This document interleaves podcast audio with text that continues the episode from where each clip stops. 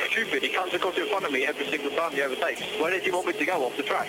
No! Stop talking to me in the braking zone. Do do do do do do do do do do Daytona!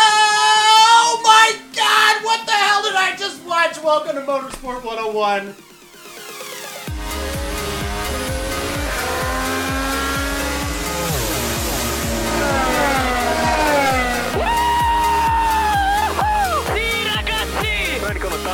I cannot believe you are the world champion! Hi guys, I'm, I'm Andre Harrison, and welcome to episode 123 of me corpsing RJ's ridiculous intros, and apparently the Motorsport 101 podcast as well. uh, thanks for listening as always, and with me, you probably already heard in the intro, he's probably still recovering his vocal cords back. He's Nashville's finest. He's RJ O'Connell.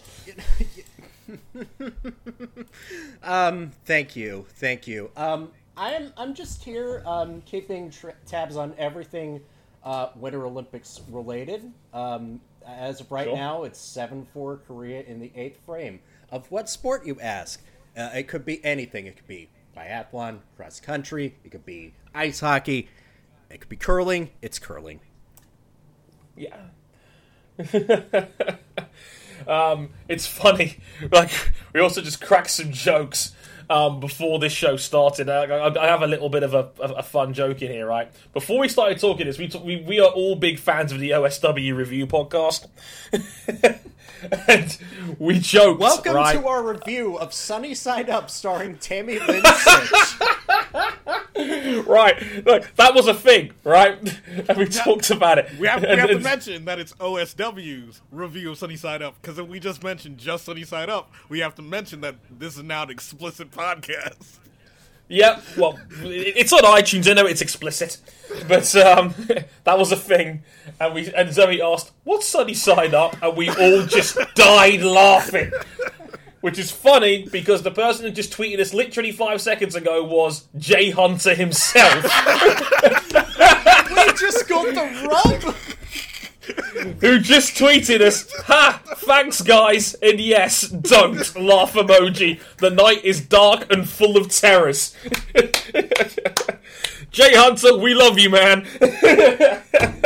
At, Um, least, have- at least I know not to wear my Hall of Fame ring whenever I'm doing something like that. If the money gets tight, which the Word. money will never get tight because of all of our support for our Patreon backers at patreon.com forward slash motorsport 101. Jay, we love you, man. um, you're awesome. And if you're a wrestling fan and you're not listening to the OSW review podcast, where the hell have you been? Basically, they are hilarious and we love them so. So, yeah, props, guys. And Jay, I don't know how you got through editing that. Um, good, good man. But he's also one of the nicest guys on all of Twitter. So, so Jay and the crew, awesome. Also on the show is, well, he's a guy that is in deep emotional grieving because of the worst American Olympic performance, uh, apparently in 24 years. Oh, and and also his beloved Mikaela Shiffrin not picking up 17 gold medals. Um, that's Ryan King. Hello, sir. Hi guys. I mean, she she got a gold medal. That's that's better than like most other Americans at the moment. So It's like it's, it's like the biggest Olympic disappointment since Marion Jones. oh dear, oh dear. More on the Winter Olympics in just a minute because we're bringing back keeping it 101 for that because we have to talk about the Olympic Games. It's what we do on this show. It's it's tradition, just like Adam Johnson's restraining order. It's tradition. We love you, Adam. Be sure to subscribe to Armbar Arcade on YouTube. of course. Uh, but in the meantime, places you can find us real quick. We're on youtube.com forward slash motorsport 101. Me and Nora beat our heads together and we were going to have podcast highlights out again very, very soon. Most likely next week onwards. Just look forward to some of those. We're on facebook.com forward slash motorsport 101. We're on Twitter at motorsport underscore 101. And if you'd like to follow us there, Personally, we are at Harrison101HD, at Ryan Eric King, that's with two Ks, and at RJ O'Connell. Um, and of course, if you really, really like us, you can back us on Patreon at patreon.com forward slash motorsport101. Just $5 gets you early access to both this show and Bike Live, which literally about 10 minutes ago, I released a new episode of. Isn't that fun? It's, it's very meta. Um, it is episode 46 of Bike Live, which is coming um, right now. By the time this is out, um, it's the episode VR 46, as we like to call it, because we're, we're witty like that. It's called The Doctor Will See You Now. It is a Valentino Rossi special talking about some of his greatest moments, some of his epic rivalries with people like Max Biaggi, Sete Gibernau, Jorge Lorenzo, Marc Marquez, and just what makes the man tick. And he, it's, a, it's a fun time. It's, it's a fun time. You could even I'll say tell- it's a blue ribbon. Scary, a nastro azzurro piece of audio. Very, I like that. Very cultural. Um, but hey, I've got a little bit of breaking news for you guys out here as well. There's going to be two bike lives this week rather than one.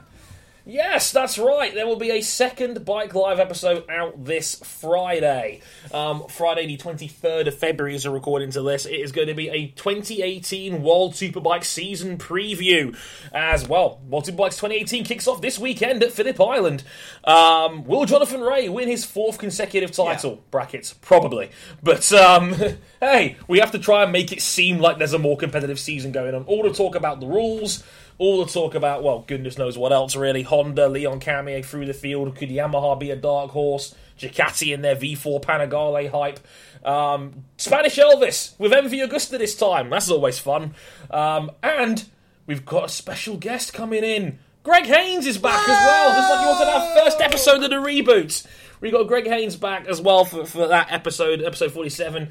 And I'm not going to be in that episode, but there's a very special replacement in mind. You'll see what I mean when the episode goes out on Friday. Keep half an eye on that. In the meantime, let's have a quick musical interlude and let's get into Keeping It 101.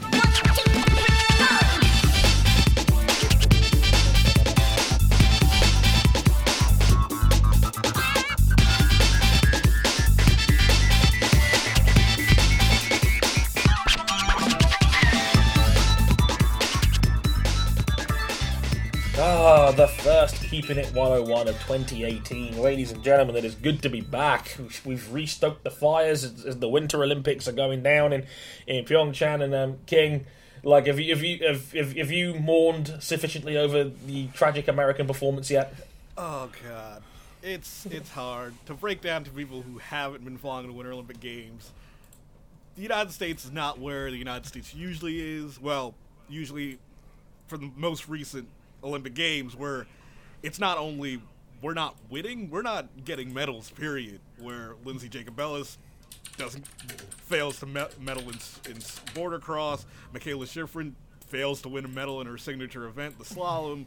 Lindsey Vonn fails to medal in Super G. Nathan Chen fails to medal in men's figure skating. It's it's a lot of not me- getting medals. Like, if if our man, like, Charlie Reginbull was here, he'd be so stunting right now of Canada being so up there. And I think they're second or first in the medal table right now. Yeah, they're, Like- they're third at, in the medal Oh, table. the third. I guess I took the third a little bit. They're still like I think they're at eleven gold medals right now, which is crazy. Um, the Canadians are out here for a for for, for a fun time. But hey, King, at, at least Shaun White came through, right? yeah, yeah. At least, at least Shaun White came through. As did Chloe So- Kim. Chloe Kim got herself a gold medal. Chloe Kim Yes. is Chloe Kim is just. I- I'll say this in advance. Chloe Kim is fantastic. oh, she's fantastic. She's amazing. She's she's she's American hope personified. I love that woman so much. Um, she she won the um, snowboard halfpipe gold medal, and she was incredible. She blitzed the field, blew them away. But she was also she got a bit of viral popularity for tweeting during the event itself and talking about how she missed her breakfast sandwich and now she was quote unquote hangry. Um, not not hungry, hangry. And when asked why she didn't cry on the podium after receiving her gold medal, she said, and I quote, I spent too much time on my eyeliner. I love this girl. Yeah.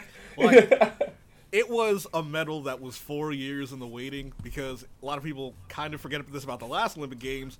She would have been the favorite at the last Olympic Games if she was old enough to compete by the IOC rules. In other words, she was 13 back then and she was leading favourite to win. Yeah, yeah. That that's that's that's terrifying. That's my nuts hadn't even dropped at thirteen, and you're talking about being an Olympic med- gold medal favourite. Like, come on, man. Y'all, Like, can we I- can we just uh, can we also talk about some of the more ridiculous things that happen, like uh, the fact that you can be a dual sport athlete in, in this Olympics and still kick Yes. ass at it. Take for instance, Ester Ledecká. Oh my god, that is an amazing story about how she. For, I'm I'm just gonna have a go at this, basically. And if I'm not mistaken, didn't she not borrow your hero skis, King? Yep. And then she goes and wins the gold medal. I love it. I'm surprised with their similar last names that Darren Rovell did not tweet out an Ester Ledecká Terriot. to recycle Bam. to recycle his worst tweet from 2016. That would have been a beautiful, beautiful thing. But uh, that that might have been like I'm, I'm, I saw criticism for the American coverage because they were so sure that someone outside of the top twenty wasn't going to win that they didn't actually broadcast the run itself that would actually inevitably end up winning the gold medal. Like, I thought was actually quite funny. Yes. Um, yes. so I thought, I thought, I thought that was quite funny in its own right. And hey, even Great Britain's had its moments because hey, Lizzy Yarnold retained her Olympic oh. skeleton title. Oh. Woo! I have not watched enough downhill like sliding sports for my own liking, and I feel like I missed out because man, I love me some. I love me some bobsled. I love me some luge, and especially I love me some skeleton. Yeah, the idea of like Britain dominating in a sport where we slide down on what's a glorified tea tray, I think is the most British thing of all time. Lizzie even named her named her sled. She even named it Mervyn, which is like the most British thing you could possibly imagine. And she set a new track record on the final run to win gold by nearly half a second. That woman is a total gangster. Yeah, and, and considering the the medal projection from before the games, Britain actually has 25% more medals than most projections thought they would have. Right, like, but it, the funny thing is, it's still kind of a disappointing games for us. It's really weird because we have a gold and three bronzes because, um, I, uh, I yeah, because we also we got gold and bronze in the women's skeleton because um, Laura Deas, um, Lizzy Yarnold's teammate, got the bronze, which caused our commentators to literally have an epileptic fit in the commentary, which I thought was also hilarious. If you haven't seen it, go on BBC Sports Twitter page and scroll down a bit. You'll find it. It's it's it's a gem. Amy Williams is a delight, um, and she was our champion in 2010, I believe it was in Vancouver. Um, but yeah, like that that was hilarious. Um, we had Dom Parsons in the men's skeleton winning the bronze. That was a genuine like we, we- we were thinking, okay, outside chance, maybe a bronze if everything comes together, and we got the bronze, which was nice. Um, so that was fun, and one of our uh, ski slope star runners got bronze as well. So we've got a gold and three bronzes, but Yep. it's funny because like our Olympic coverage on BBC Sport has basically been dominated by all the coverage regarding Elise Christie, and it has been ridiculous. She was basically our number one chance of um, multiple gold medals because she was taking part in the 500, 1000, and 1500 meter short track speed skating. And she's had a nightmare games, basically. Um, she was disqualified into this morning's 1000 meter race, which was her favourite event. She was coming off an injury she took when she went too hard around the outside of an athlete in the 1500. Um, tagged the Chinese athlete, went spiraling into the wall, and basically damaged the ligaments in her leg, um, which would normally put you on the shelf for four to six weeks, apparently but they rushed her back like three days later to try and take part in the thousand, and it just didn't go to plan. She was yellow carded and disqualified anyway, and she was taken out in the 500 meter final. So it's like back to back Olympic Games. yeah, Like, like roughly based on you know the th- the think tank over at 538, they Mm-hmm. projected that she wasn't going to win any medals. Wow, they called Yeah. their shot. yeah, they projected that Britain would would win four medals, one gold, but Christie would get no medals.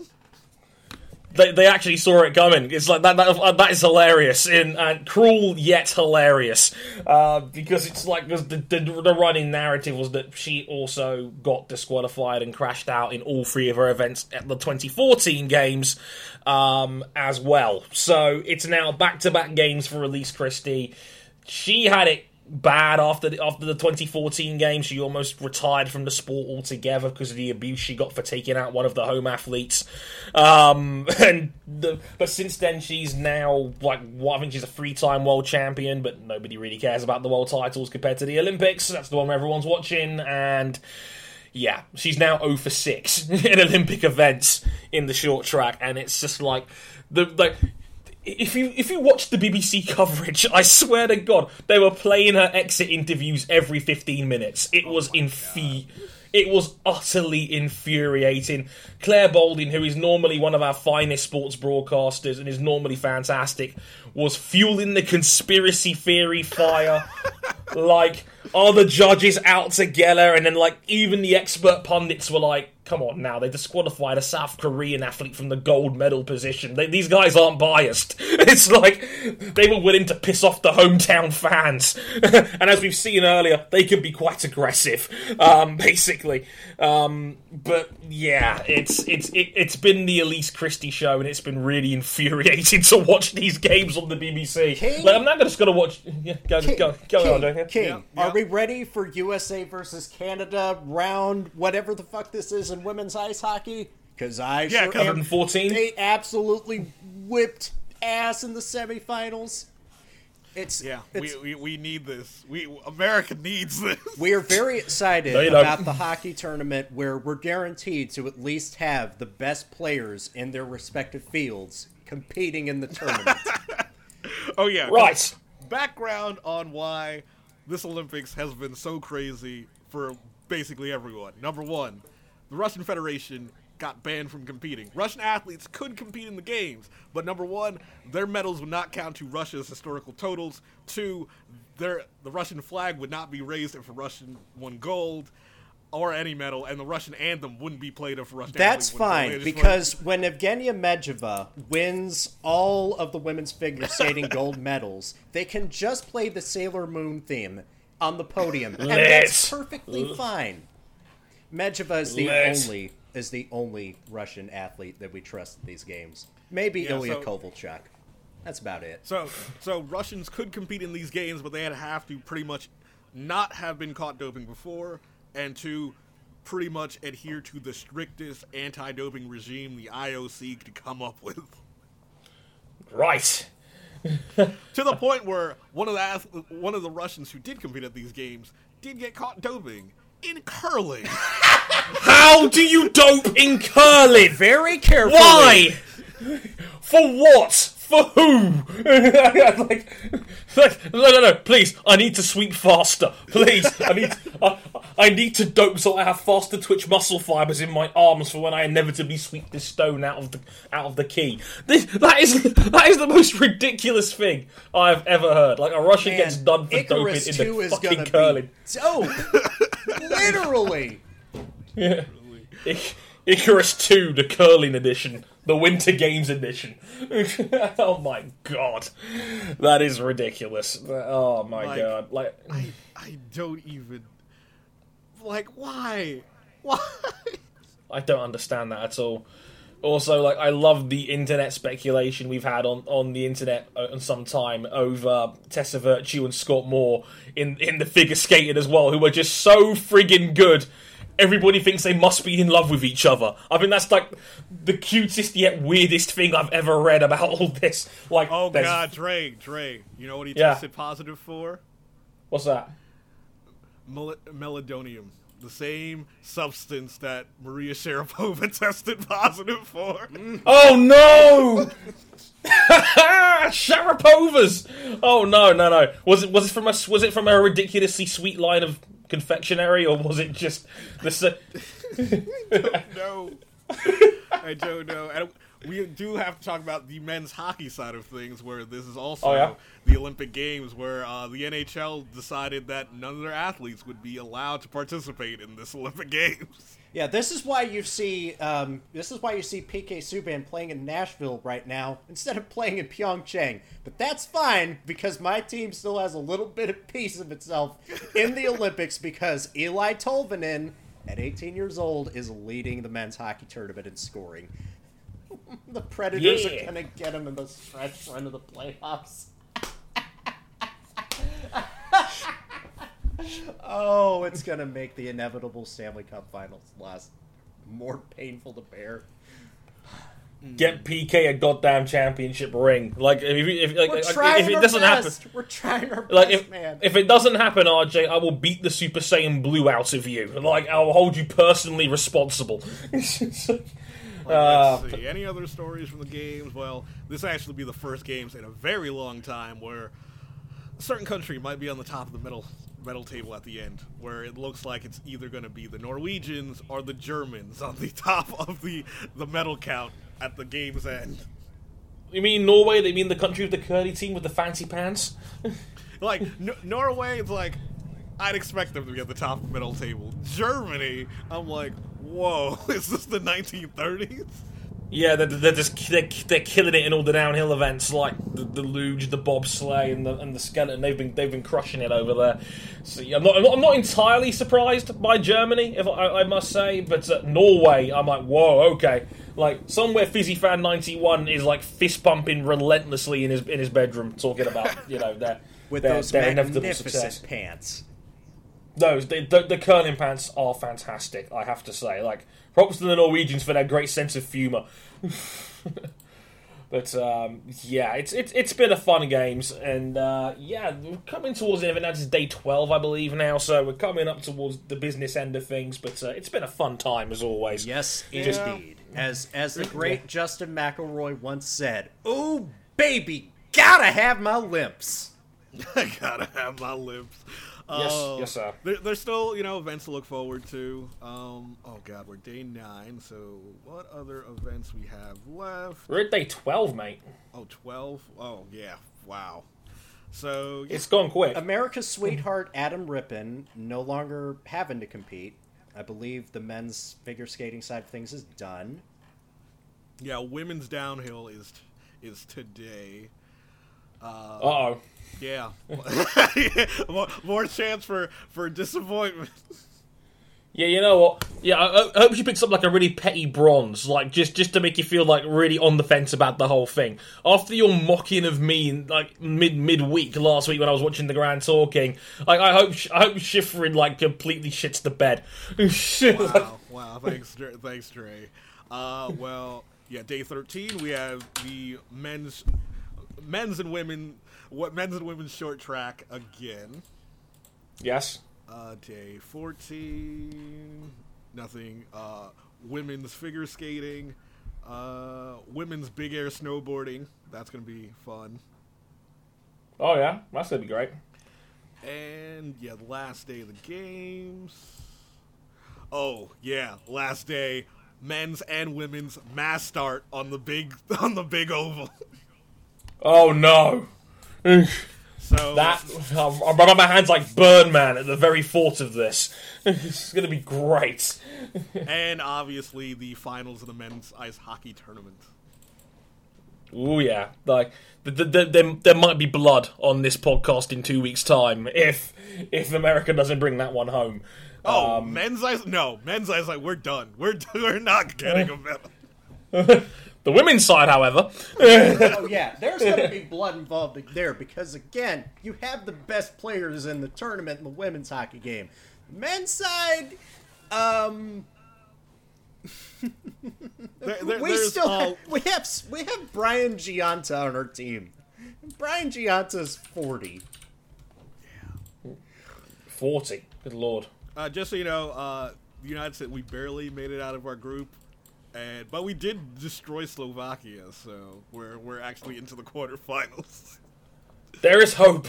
There is hope for, for right America. now, yes. it's shaping up that there will be uh, a semifinal. We're we're heading towards a semifinal. If the United States can somehow beat the Czech Republic, we're into a semifinal against uh, the boys from Russia. I can't say the Russian Federation. I have the boys from Russia. But The, the, literally the boys from Russia. But that's the, the right. Olympic athletes from Russia. but that's okay because when you have the great Bourque on the U.S. men's team, how could you lose? That's not Raymond. That's uh, that's Raymond's son Chris. Canada, Canada's quarterfinal matchup is against Finland. If they win, they'll be in a semifinal against Sweden and Germany. Sounds hype. Yep. Who's ready for disappointment? I've always been ready for disappointment. Are you kidding me? You, you, Disappointment. you, you tell him, bro. Disappointment's my middle name.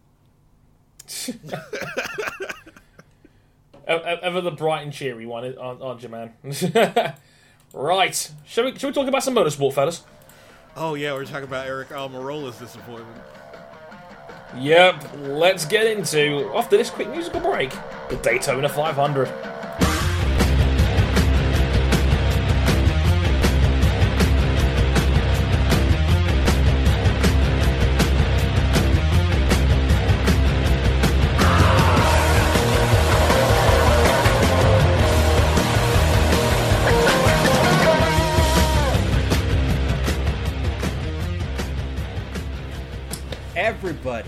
Break out your Smithfield bacon and pull up and open a box of Yes. Pizza Hut. It's time to Yes. talk about Daytona Day. But wait, Dre, you don't have any mango juice, do you?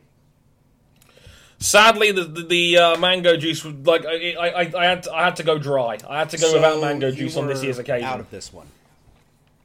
Most- Yeah, I, I wasn't out of it. I, I, I watched the. I, I didn't watch stage two, but I did watch stages one and three. I was I was. Rob was busy watching the Elise Christie fall over for the fifteenth time on BBC Sports. Savage. Well, well, Um, hey, if you like if you like people falling over in catastrophic manners, then the Daytona 500, especially at the end of these stages, it's perfect. yeah. exactly, it's a great format for that. You just pop in and out like you like, like, like you go. Oh, oh, I'm going to go shopping. I'm going to come back home and then check back in for the last twenty laps, and uh, it was a fun time. Apparently, tell us more, RJ. Okay, um, so basically we had we had restrictor plate racing. This is like ultra ultra condensed pack racing. Um, you have cars that are a lot faster and a lot more difficult to drive because they're slammed to the ground lower.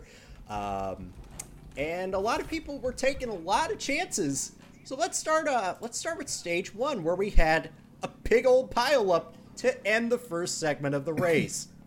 And then we get to stage two, where we had another big pileup to end the second stage. And um, and then we get to the finish. We get to the finish. Now, Uh, what, what what happened? Was there another giant wreck that had an effect on the outcome? oh yeah, It, it wasn't. It wasn't really a giant wreck. It was.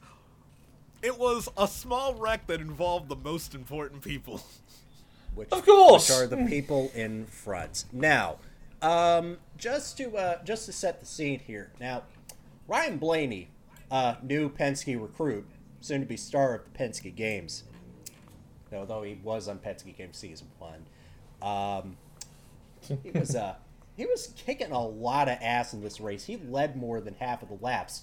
We get to the final ten laps of the race, and he's mixing it up with the field. Um, he he gets a run on defending race winner Kurt Busch in the middle of the pack. Uh, he gets a run. He's not going to lift. Busch makes a move down, and then that pretty much takes Ryan Blaney out of contention with too much damage. Uh, by the way, stage one we took out um, seven-time champion Jimmie Johnson and rookie sensation William Byron all in the same swoop, and Erik Jones, who was having a tremendous race up to that point. They all got taken out. Stage two, we had pre-race odds-on favorite Brad Keselowski. Chase Elliott got taken out in a massive head-on crash. But Somehow wasn't any Hanneman's fault for once. Yes, I believe uh, I believe Ricky Stenhouse was also involved in one of these. Kevin Harvick was taken out, but Yeah.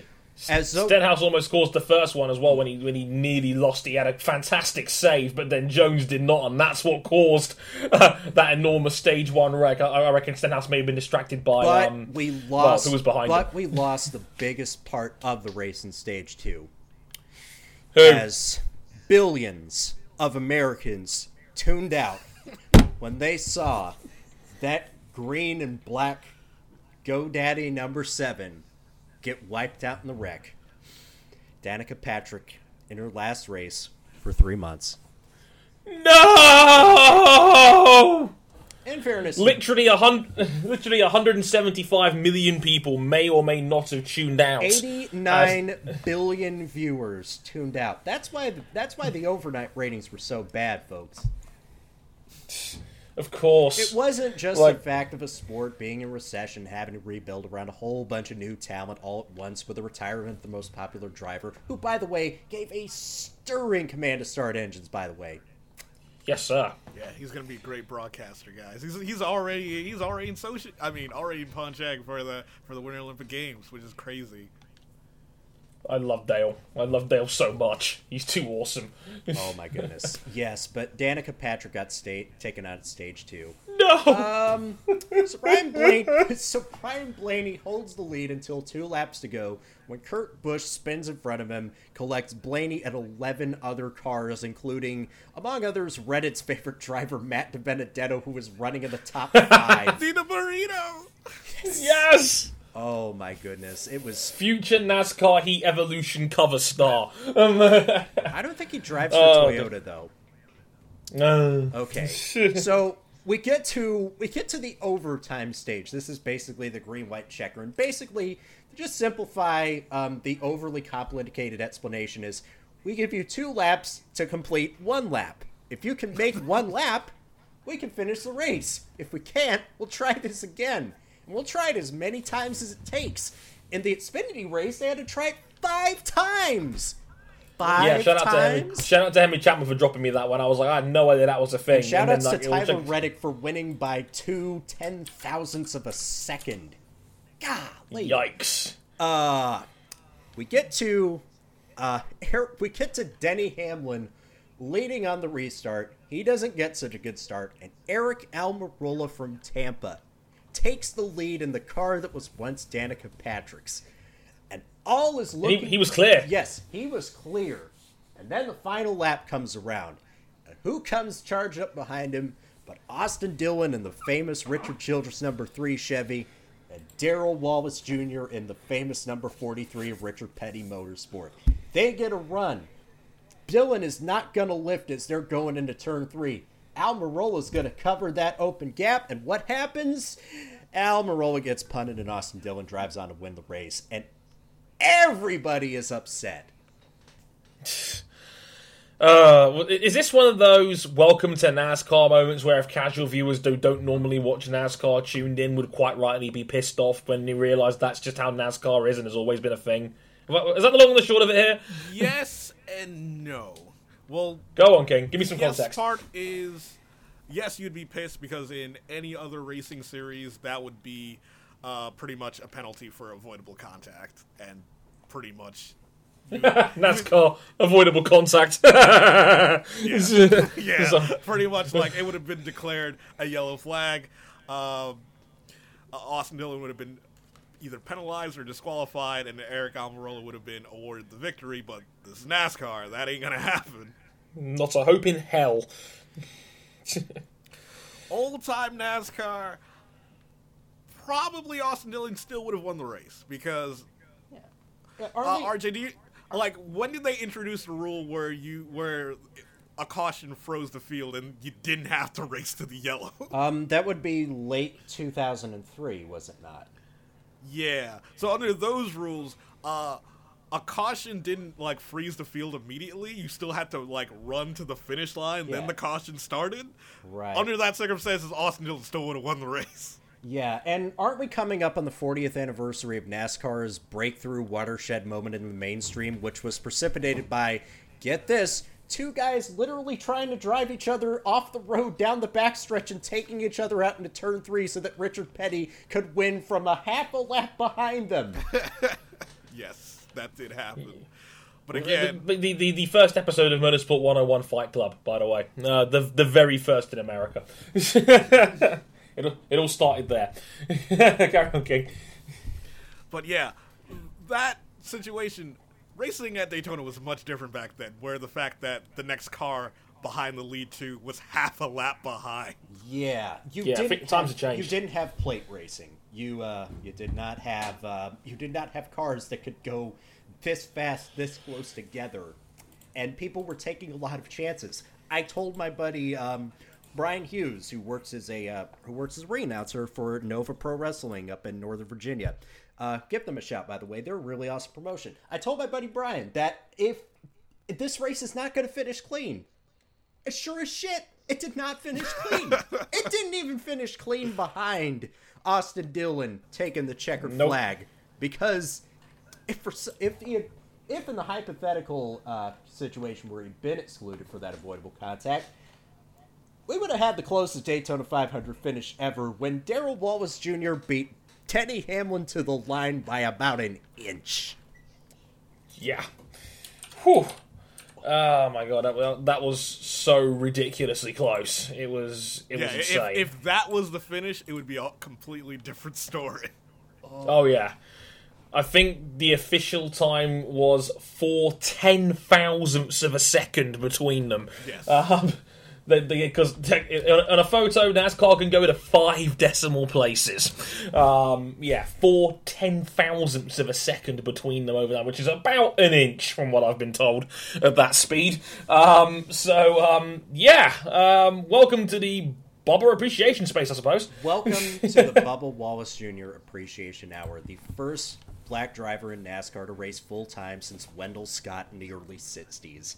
And he kicked ass. He was great in his dual race, he was consistently up at the front. Hell, he could have won this thing on his debut. Yeah, he led final practice. He was the fastest car out there after final practice. He had a car that has a technical alliance with the team that won it. Yeah. It's bonkers. It is, it, it, it is bonkers, and he was fantastic. Again, a, fan, a career high second place finish. He's gotten better every single time he's been in the car, which I thought was another cool factoid as well. He got Um, a call on pit road from Henry Aaron. He got a Twitter shout out from Lewis Hamilton. Right. And then It's- his, it's- his mother, his mother after the race, came up to him in tears uh, during the press conference, and they and they shared a hug. And I'm just like, I'm not crying. You are. Who's cutting It's- I. I, I, I, I choked up watching that. That was it was it was a beautiful scene. Um, and his his his diss of of Denny Hamlin uh, in the post race interview was a thing of beauty. Now this requires RJ? some context because uh, Denny Sure. Hamlin had uh, had uh, well, uh, not to give too many shout, not to uh, not to glorify uh, a media outlet that we wouldn't condone of, but let's say Denny Hamlin just uh, pulled himself up at, up by the bar and sat himself down at the stool to say that over seventy percent of NASCAR drivers use Adderall. Um, we don't know whether he was serious or whether he was just trying to, you know, have some banter. But then, but then after Banter. reviewing the uh, the incident between uh between uh Bubba Wallace uh, looks at the incident and is like, I don't know about that. I think he may need some Adderall after the race.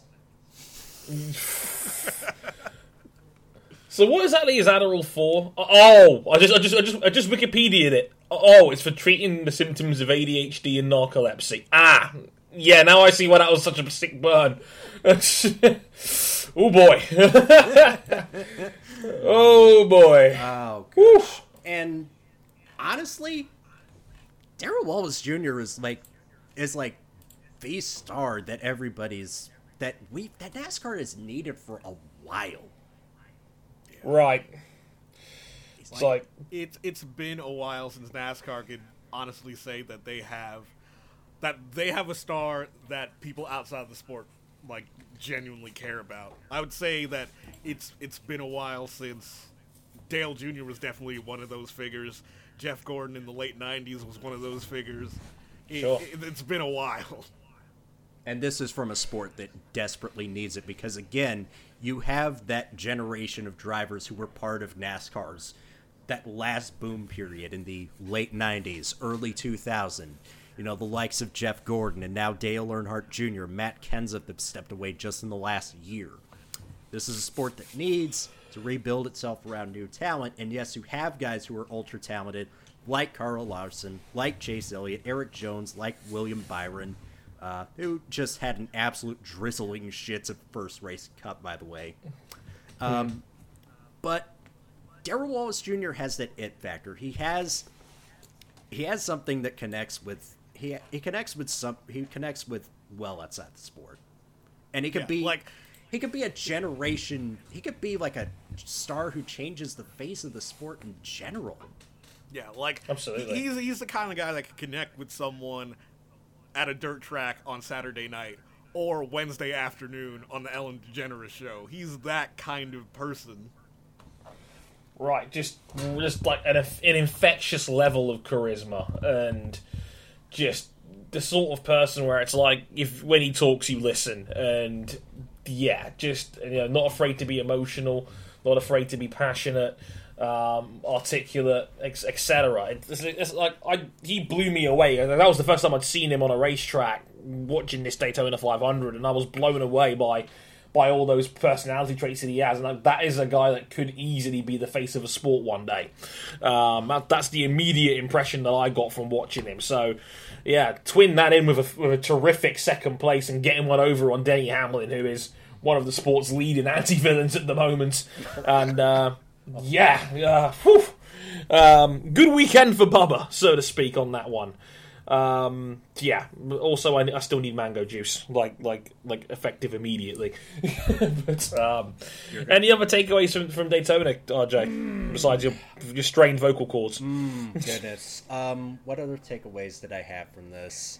Um, do we do we need to rethink plate racing? Do we need to th- rethink plate racing? Because in general, you know, that was that was a whole lot of. I- I was amazed that there were there were not worse wrecks that came out of the way that some people were driving, especially to defender position. Like I appreciate the job that Ryan Blaney did. He kicked ass and he absolutely deserved a better finish. But he was also very block heavy during this race, and that's what you kind of got to do to hold the lead in a restrictor plate race to begin with. Yeah, like I, I, I'm pretty sure I spoke with RJ before this about like, despite the fact that no car went airborne, like those are probably some of the most violent crashes I've seen in a long time. Yeah, for instance, Yeah, they look bad. Yeah, if for instance Chase Elliott's it was so violent that about 20 years ago this would have this would have seriously hurt him. Yeah, he would have been missing a significant portion of the season. Yeah. Whew. Daniel Yeah, Suarez's helmet cam um, showed pretty much the the impact, and that's that's like with modern safety equipment attached to it.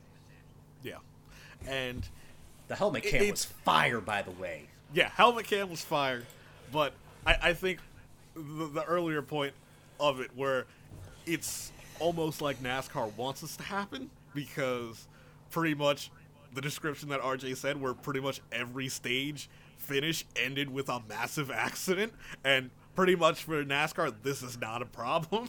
Yeah, because with the stage, they want to have some like incentive in the middle of the race. They want people to just not tune out during the middle of it and then check back in for the last twenty laps. They want to bring that excitement of the finish of the race throughout the purport throughout like the whole race itself. And I get that, and I get that drivers are driving hard for these stage points to get themselves in, in an advantageous position to get in front of the championship with playoff points. We saw that happen with Martin Truex Jr. last year, who won 19 stages.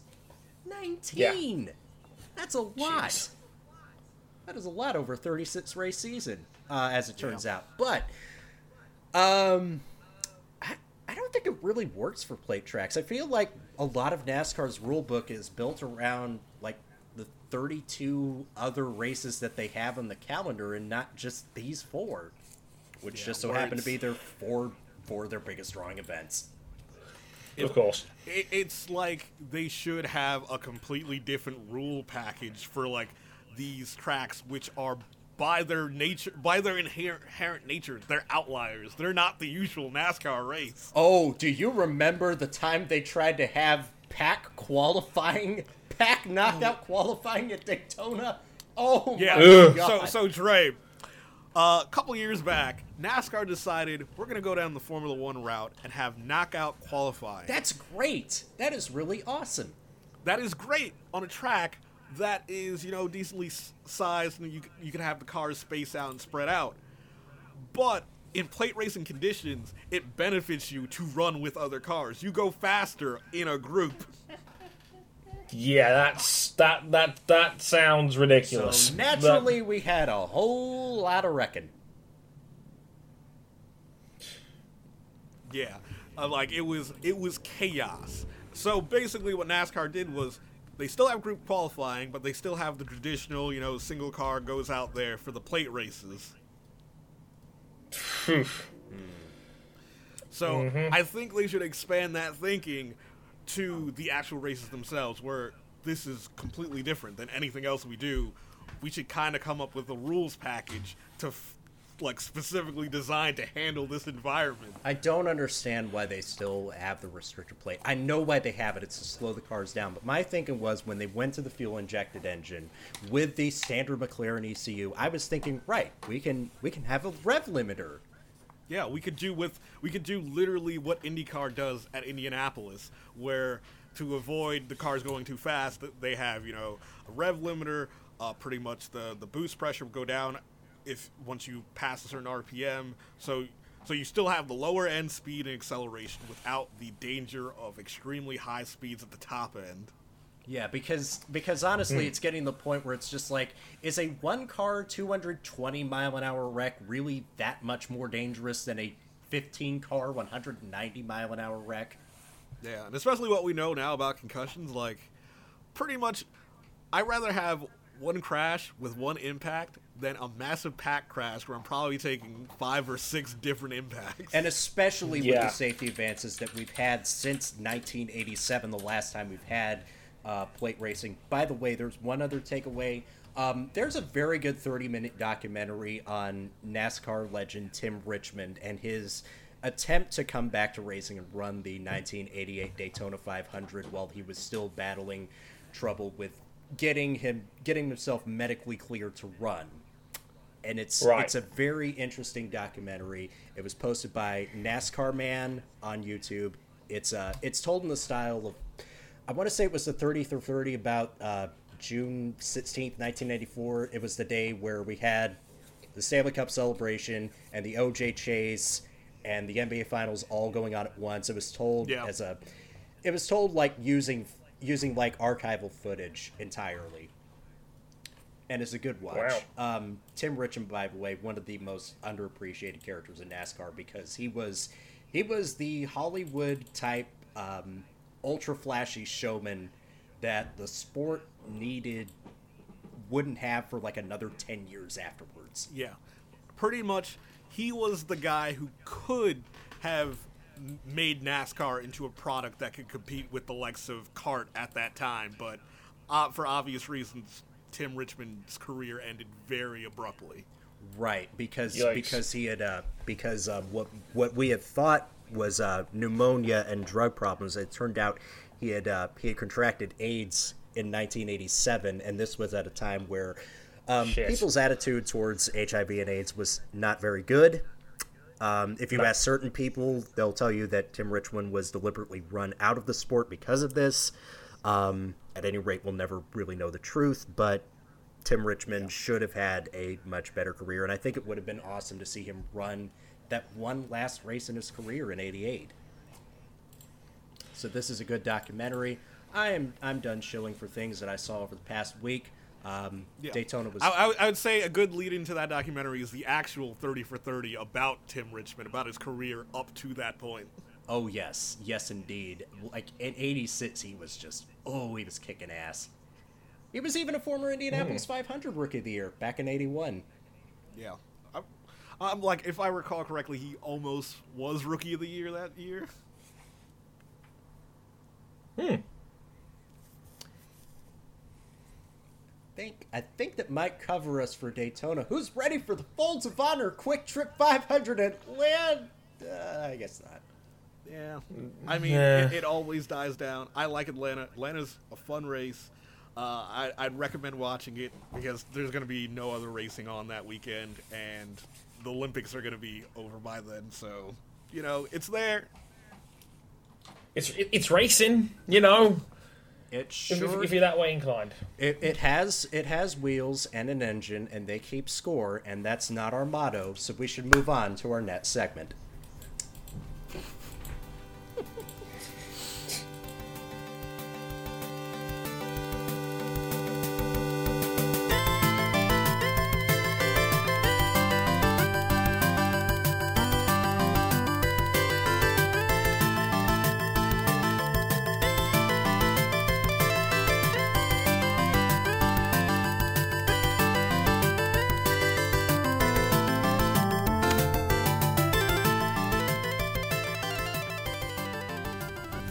Formula One.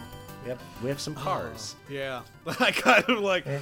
time to talk about Formula One. Yeah, yay. Woo! Hype. We have we have Formula One stuff. We have we have cars. We have actual cars, and we have renderings of cars that will eventually built in, be built into real cars.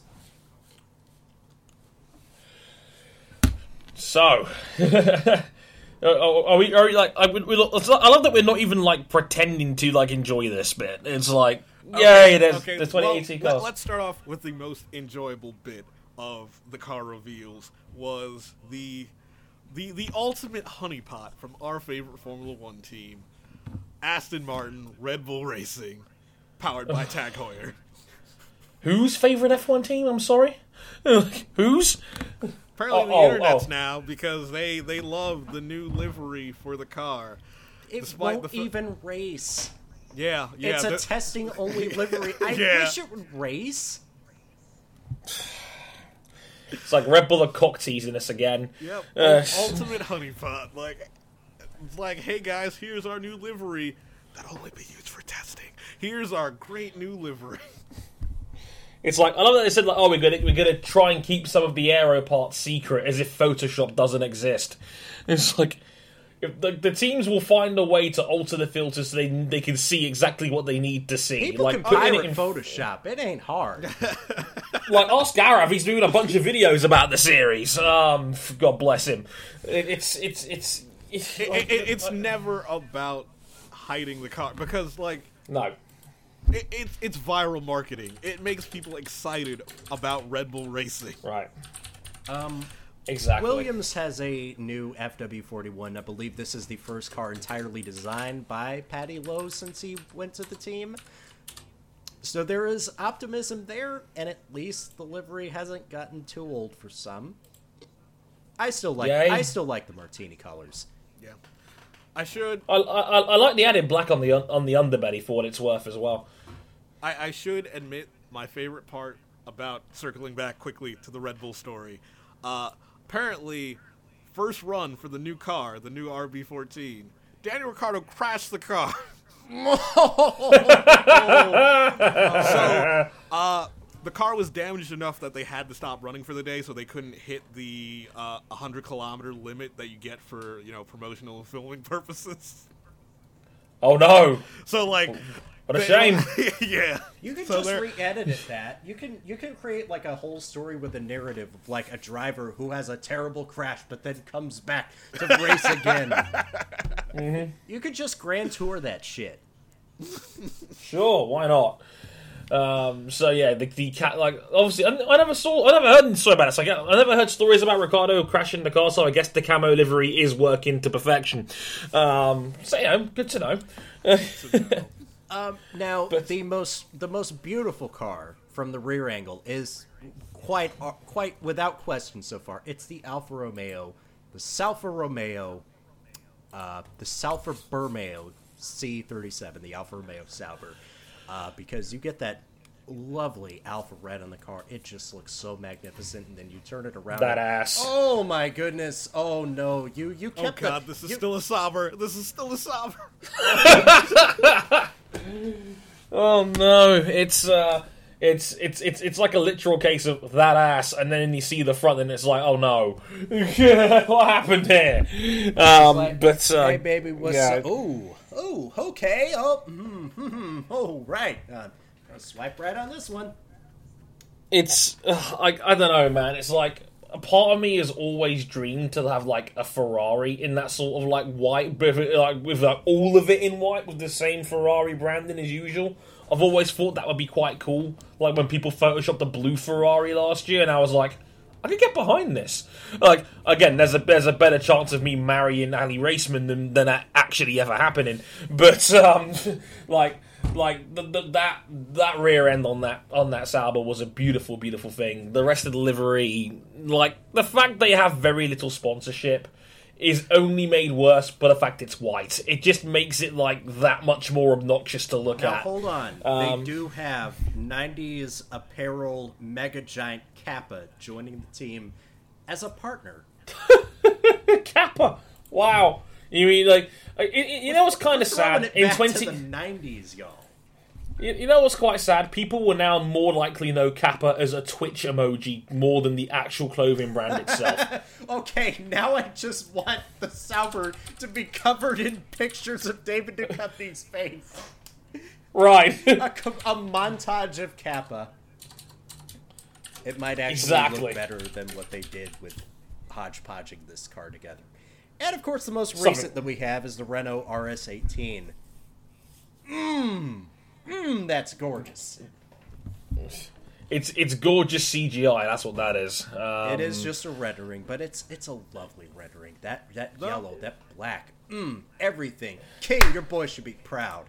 Yeah, and I love that my boys decided to sign even more of my boys because Renault has announced that they've signed two new drivers. Uh, Oh? reser- yeah, their reserve driver is now Formula 2 driver Jack Aitken, and their test and development driver is Artem Markelov. Uh, the- wait, wait, wait, wait. We got the Mad Russian in. Yes. Yeah, as Yes! one as one Russian departs, another takes his place. we, we we have the we have the Mad Russian and that guy from Ours My Driver series. Nico, Hulkenberg, Nice. Nico Hulkenberg decided to actually color coordinate his helmet for a change. Good on you, I lad. don't, I, I don't even know why he chose red. The fans chose red over green last year, and those guys were damn stupid. Like, also on a side note, Marcus Ericsson's tribute livery to um, tribute helmet to Ronnie Peterson was fantastic. I absolutely love if he that. just if he just wore tribute helmets to Ronnie Peterson all the time, I think we would get over the notion of him being a the absolute definition of F1 replacement level. Word like later. I know, right? Like just just keep having awesome tribute helmets and more Swedish stuff. I you miss when they did that for Monaco. Jean-Eric Right. Jean-Eric Vergne's Francois Cevert helmet was just Oh yes, perfect. that was fantastic. We like historical stuff on this show, but Dude, um, we're yeah, we're all we're all stuck in the past. Give us give us back our V16s and our refueling and our big I big spooling turbochargers and our and our fuel tanks that literally explode if you flick them with your finger. Because that's what real Don't- racing was all about. I don't know. don't, don't forget the grid girls, bro. but um, yeah, so geez, favorite so far, fellas. Renault. Renault. Renault. Yeah, it's, it's, it's, it's, a clean it's a clean sweep. I think the only issue is that their car looked like we, I had a chat with Aaron about this. Their car looks very simple, so it looks like they're probably not going to have their aero parts on that CGI rendering of the of the, the reveal of their car. But the the, the suits are snazzy, and uh, I hope Carlos Sainz keeps his helmet design from last year because that thing was a thing of beauty. Um, along and Hulkenberg being on brand um, was, was was was pretty nice. Shame it wasn't pink, just to troll himself a little bit there. But uh, hey, we, we, we, we can't have it all. we can't have it all. Um, let's go from one FIA series to another. The WEC Super Season is almost here. Super season is almost here, y'all. We got sixty cars at Le Mans. We had we had an entry list of nine cars. We had sixty nine cars at one point Nice. enter for Le Mans. yes, indeed, it's very nice. And we have ten LMP ones. Fun fact: if you if you take a sledgehammer to a Porsche 919 hybrid and break it up, it it busts up into eight neat non-hybrid LMP ones from the likes of Dallara and Ginetta and Oreca. Um, nice. Yes, we have for Le Mans 30 prototypes, 30 GTs, and for the WEC we have 17 prototypes, I believe, and 17 GT cars. So I believe that makes it 34 for the full season, 60 for Le Mans. That's a good, healthy entry for a series that we were kind of worried about a little while ago. Yes, sir. We've we, we, we, we've come a long way, people. And again, like when when we first heard the news about Porsche quitting, I don't think anybody could have predicted that we would get this many teams on, on the board by then. It's that's kind of bonkers to me, but um, bonkers in a good way. Um, and uh, wow, uh, some of the names in there are absolutely stacked for what it's worth. Like, geez, there's a, there's a lot of quality drivers in this field, Mister O'Connell. Yes, indeed. We've got we've got Mikhail Aleshin repping SMP Racing. We do have Andre Lotterer, Neel Jani, both at Rebellion Racing. Mm-hmm. Goodness gracious, great balls of fire. We've got, of course, we got we've got Toyota, and Toyota is um is actually the talking point. It's it's the main takeaway from what we got out of the reveal of the 2019 2018 2019 roster. Goodness, I'm going over some of the names. Oliver Rowland is in a manor. That's Yeah, Renger van der Zande is driving for Dragon Speed, the Americans. Oh my goodness. But in the end, it all circles back to your one factory team, and it all circles back to Toyota, and it all circles back to a- a Spanish dude with long hair. Won a few races. your, your man's, your man's. Talk, talk, talk, talk us about your man's, RJ. Fernando Alonso. your man's- Fernando Alonso is going to drive the full season of the WEC. He's also going to drive the full season of Formula One. King, how is he going to do all of that? Oh well, the ACO decided to make things easier for Fernando Alonso. They decided that the one conflict on his schedule, where uh, I believe the six hours of Fuji would have conflicted with the United States Grand Prix, they decided, hey, let's move the six hours of Fuji to an earlier date so Fernando can com- can compete without any difficulty. Right. I cannot see any any problems with this whatsoever, except for the fact that this now means that the six hours of Fuji now clashes with the Petit Le Mans, the IMSA season finale, on the very same weekend, an ocean away on the very same day. And there, and we don't have a. Concorde replacement just yet, and Elon Musk is still worried about his flamethrowers, so we can't develop a new form of supersonic travel. So, if you are somebody who has signed up to the North American Endurance Cup, for instance, along with your WEC contract, hello, Harry Tinknell, who is a double factory driver with Ford in the WEC and Mazda in IMSA. Oh, now you got to pick and choose. And if you're a works driver, they'll basically just tell you where to go. In the case, if you're a driver who doesn't have a works deal uh, and is doing both races, knowing that at one point you you could do both, uh, now you can't do both. Yeah, it's it's it's not ideal. It it, it, it you're hurting paychecks. You're you're compromising contracts. It's it's not ideal for anybody involved, and a lot of the drivers involved in said clash um, have kicked up big stings about this onto Twitters. Yeah, we, we should we should preface this by saying this is in no way, shape, or form Fernando Alonso's fault. No. It's the fault. It's the fault of the people who value Fernando Alonso. God damn you, Toyota! Yeah, because because what was what was the what was the ACO going to do when Toyota asked, "Hey, could you move the could you move this race back?" I'm like, "No, we've got too many contracts." Hmm. Okay, what's our severance fee? Bye. yeah, They they kind they they kind of had to do them a solid, especially considering the six hours of Fuji is at Toyota's home track, and they're not just going to be like, okay, the biggest off-season acquisition that we got is not actually going to turn up, but we have an Anthony Davidson. Anthony Davidson of F1 2017 commentary fame. Woo! Sigh, sigh, and triple sigh.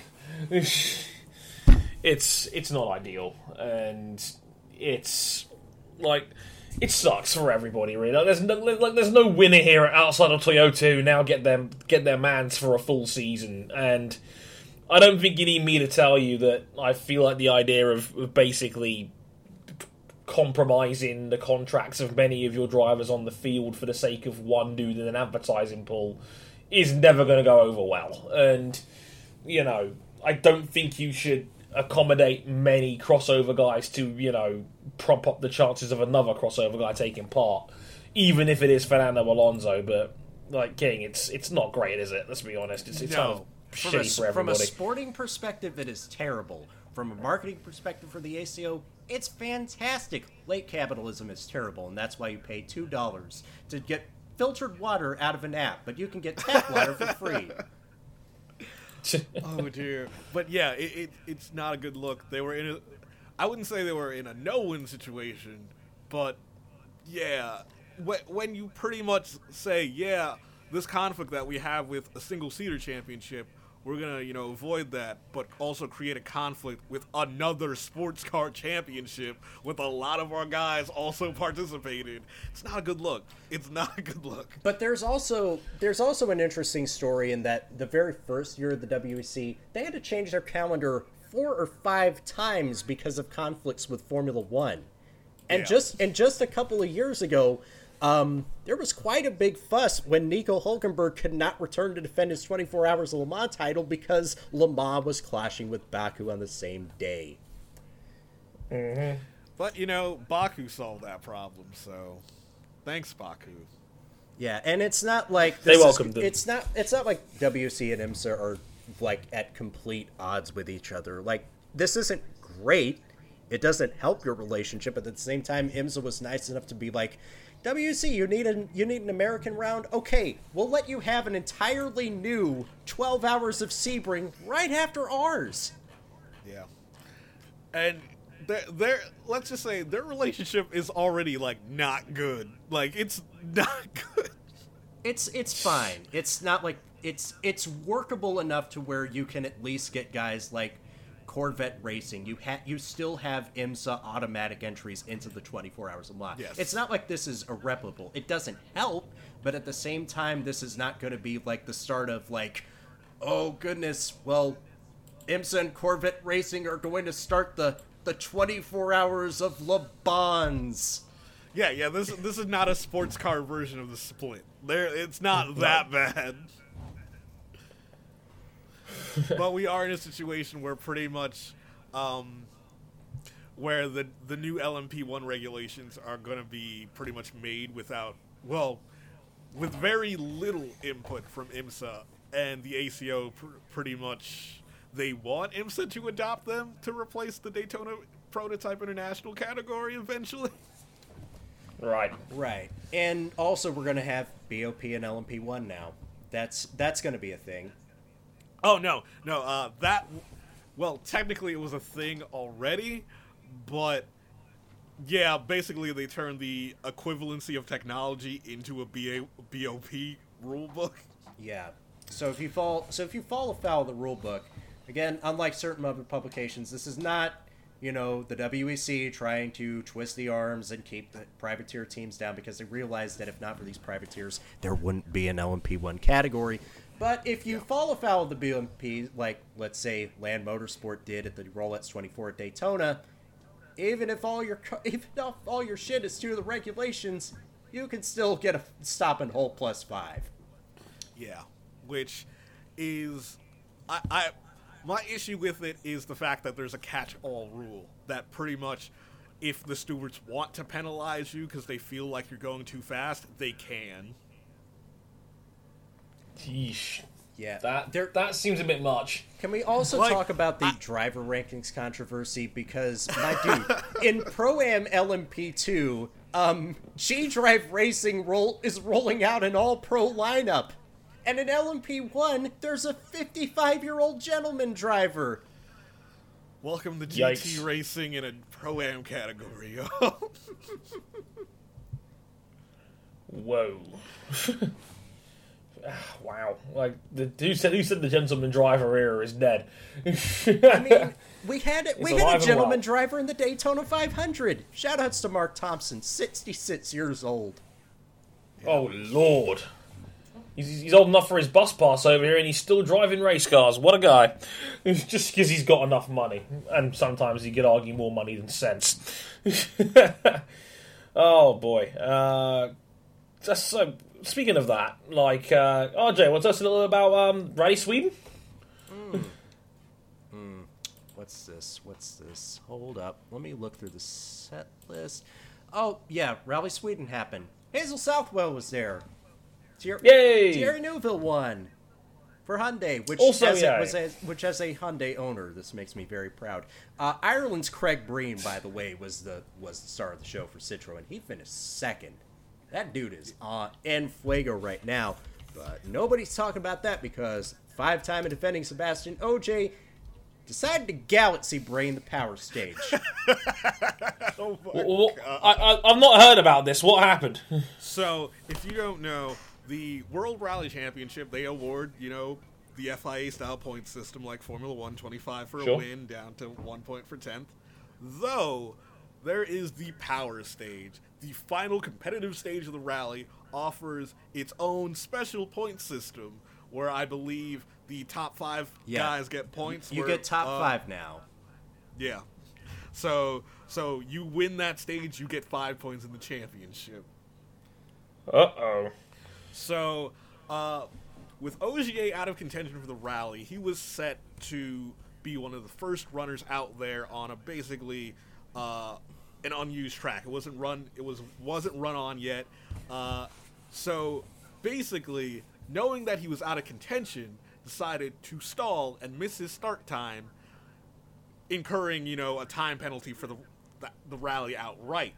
Though Sure. he still gets to run the stage not only after the WRC cars, but after all the other cars in the rally, like the national class cars, the club level cars. So he gets to run like dead last after like the stage is going to be the fastest it's going to be all day. Everybody else has plowed the snow for him. And if you've driven Rally Wow. Sweden in any contemporary rally game, like a like anything from Codemaster, for instance, um, it's already kind of treacherous. And just imagine having to plow all the snow in front of you while you're driving that. That's not great. so That is so fucking crafty. He finished So- second. Yeah, Ogier finishes second, gets four points on it. Like, he would have, after that day, if he had just ran the stage as normal, he probably would have left there with no points. Oh no, he would have left it with one. He turned it into five. Yeah, he turned it into five. Wow. Wow. Wow. Wow. That is some crafty shit.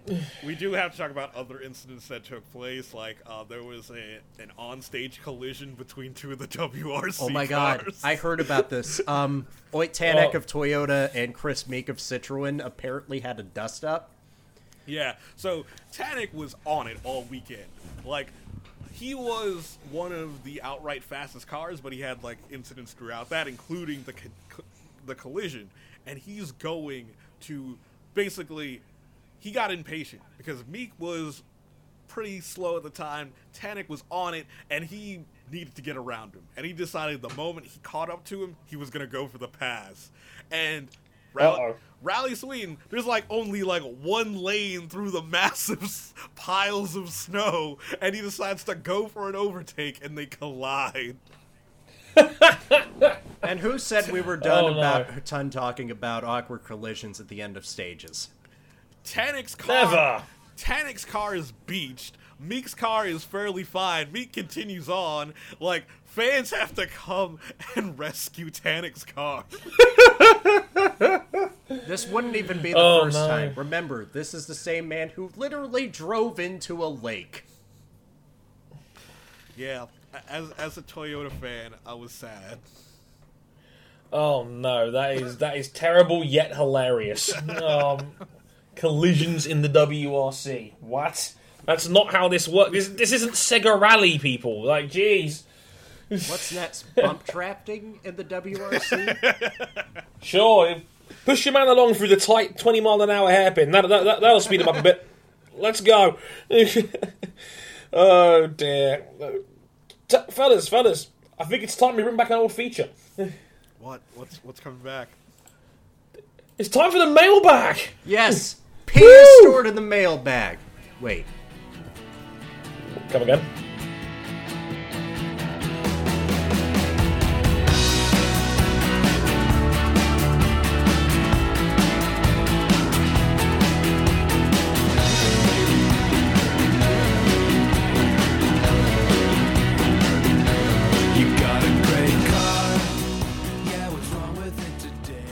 It's your reader questions.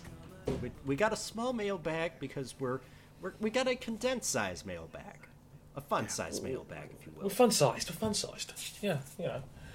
It's it, it's covered in Black Panther branding now because you know it's it's on brand for the uh, for, for for modern blockbuster releases. It's Right. it's making over 200 mil in its opening weekend. That's amazing. Fuck yes! I'm here for all this black excellence.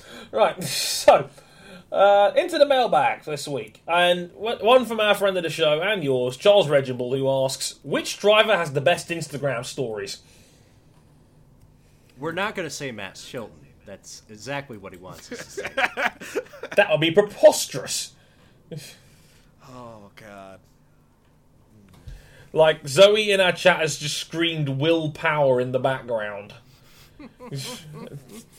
Oh goodness, is is it a bad time to admit that I don't follow a lot of Instagram stories of drivers? I don't either, to be honest. Like, I don't follow a lot of drivers on Instagram. Like, I f- racing drivers I follow on Instagram is like James Hinchcliffe and not much else. Like, I follow Carlos Munoz on Instagram, and like, there's not much else I actually follow on Instagram. Like, I don't like I don't use Instagram to really follow that many people besides mutual friends and shit. So, like. King never logs onto Instagram, I know that No. for a fact. no. Nope. So, like, like, stop shouting "Will" in the background, Zoe, for fuck's sake.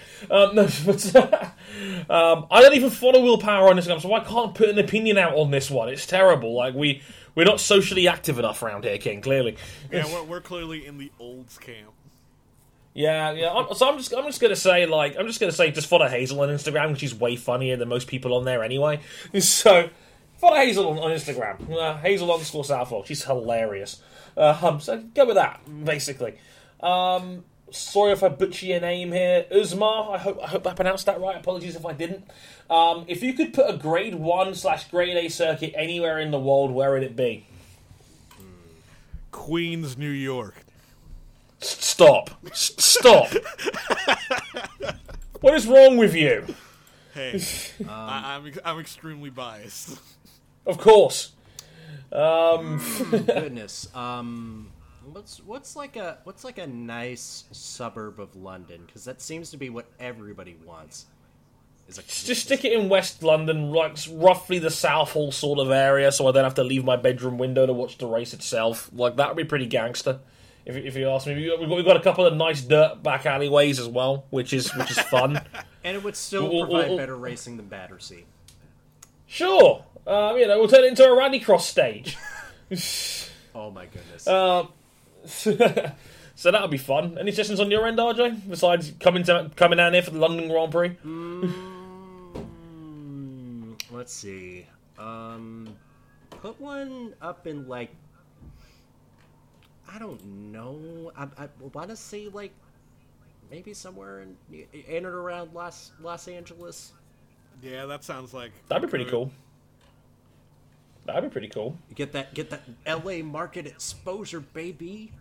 Yeah, Well, be like uh, it- we'll we'll settle for Port Imperial. you know, be like hometown hero Lewis Hamilton's here to win a Grand Prix. R.I.P. Yeah. R.I.P. Port Imperial. Yeah. R- R.I.P. Indeed. Too, You were too too- ambitious for this world. The world wasn't ready for you yet. Oh dear, oh dear. Osama, Um, Osama Adamea has another question for us. Sure. Um, what is the most entertaining yet farcical race you've ever watched in, we'll basically just say any series. So, off the top of our head, F1. Oh, Ooh, I really have to say that season one finale for Formula E. oh wow. Um, I, I would happily have said season two with basically the whole championship Oh, yeah. coming down to a time trial. The time, tri- Um, the time trial finale. the time trial finale. Um, in IndyCar, uh, my IndyCar, gosh, F- IndyCar Fontana. 2011 New Hampshire. That's a that's a very very good one. Um, It was. considering how clusterfucky the end of that race got to. Um, might I put in a suggestion for the 2008 Brickyard 400 where nobody could go uh, more than five or seven laps without a tire blowing and a caution coming out? Yeah, MotoGP Phillip Island 2013 with the first ever flag to flag mm. race because the diamond cut the track and no and no bike was safe for more than 10 laps and Repsol Honda very nearly cost Marc Marquez the title because they couldn't count to 10. Mm. Yes, that was fun. Yes, and before anybody asks, yes, that United States Grand Prix, that United States Grand Prix that me and my family got to saw in person. In person. Can we? You mean 2000 you mean 2006? 2000. 2005. I'm joking. Five. Um, another good one. Um, Nola Motorsports Park, IndyCar's only venture to New Orleans. Yeah, that was supposed to. That was supposed to gonna. That was supposed to be like a, a staple on the calendar. They were like, because they only used like half, half the circuit for the first event, and they were consulting with IndyCar about the design for the second half. And it was gonna be. It was supposed to be a stable for years, and it was one event and gone. State of the art, but then it just rained. It rained. It rained. It rained all damn day. The race didn't even get to halfway. I think. At least Hinchcliffe Yikes. won it. James Hinchcliffe, eternal winner of the Indy Grand Prix of Louisiana, Woo! undefeated Yeah. in New Orleans. Undefeated. yes, sir.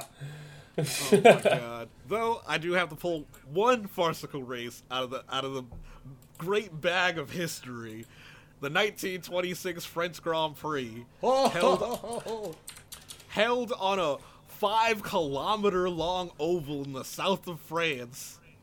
Lit! It sounds Oh it my- sounds good on paper. Of the I believe dozen or so entrants to the race, only three actually turned up, and only one car went the full distance. Well, sounds like Canada 2011 all over again. oh boy, but uh, oh boy, there's there's a there's a couple of crazy ones as well. I know that Zoe in the chat also mentioned the Texas double and the lottery to decide the lineup for the second race. Yikes! That, that doesn't sound fun. That doesn't sound pretty. Um, that that sounds that sounds like a mess. Um, didn't Henry send in a question as well, RJ?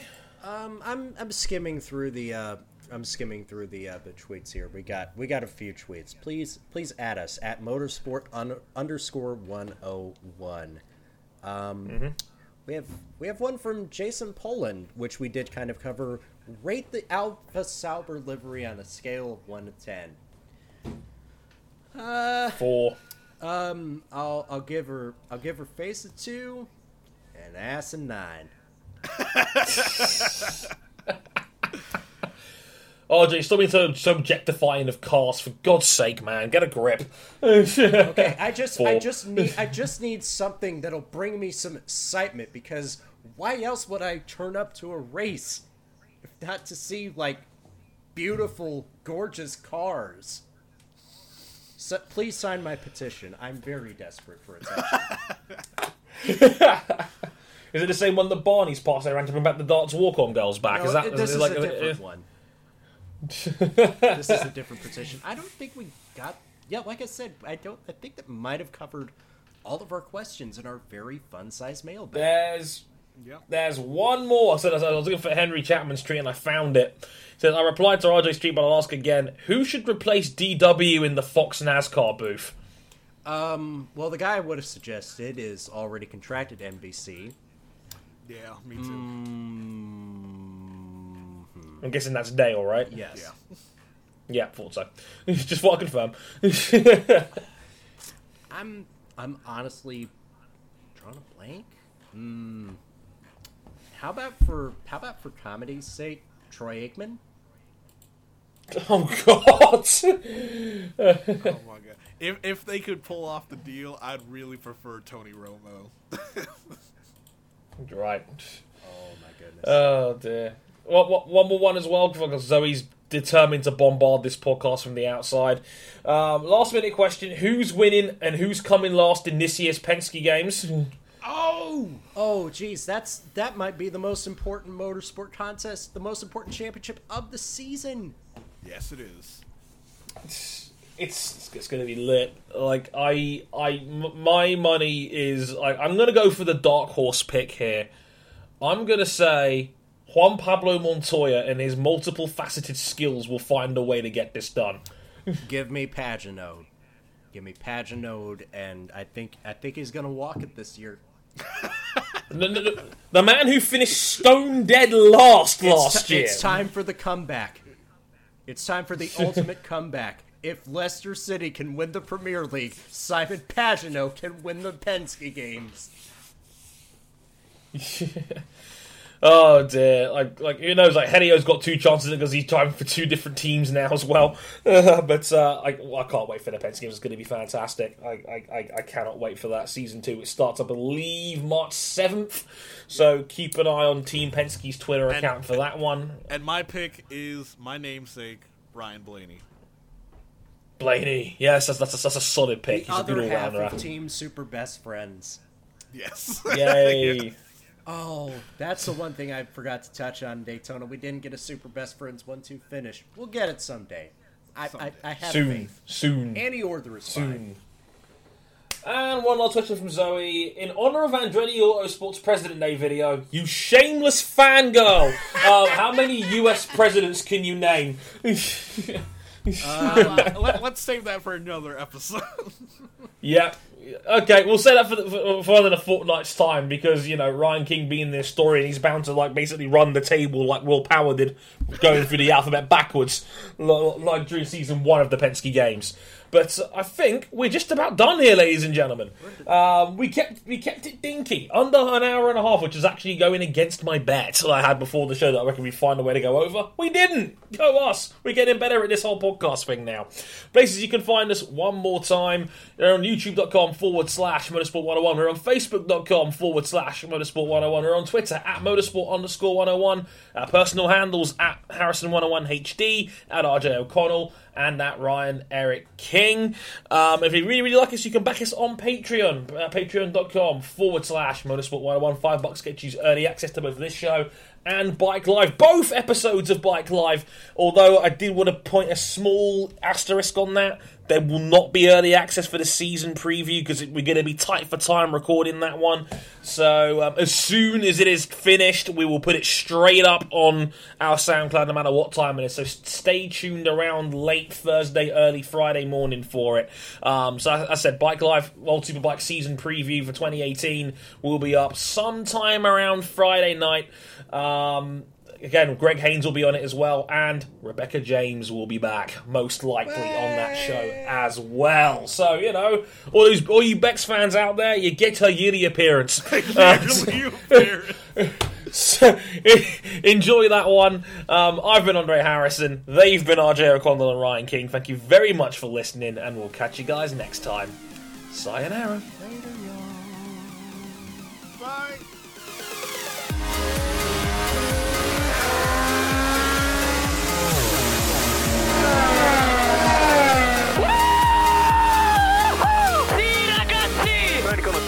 I cannot believe You are the world champion!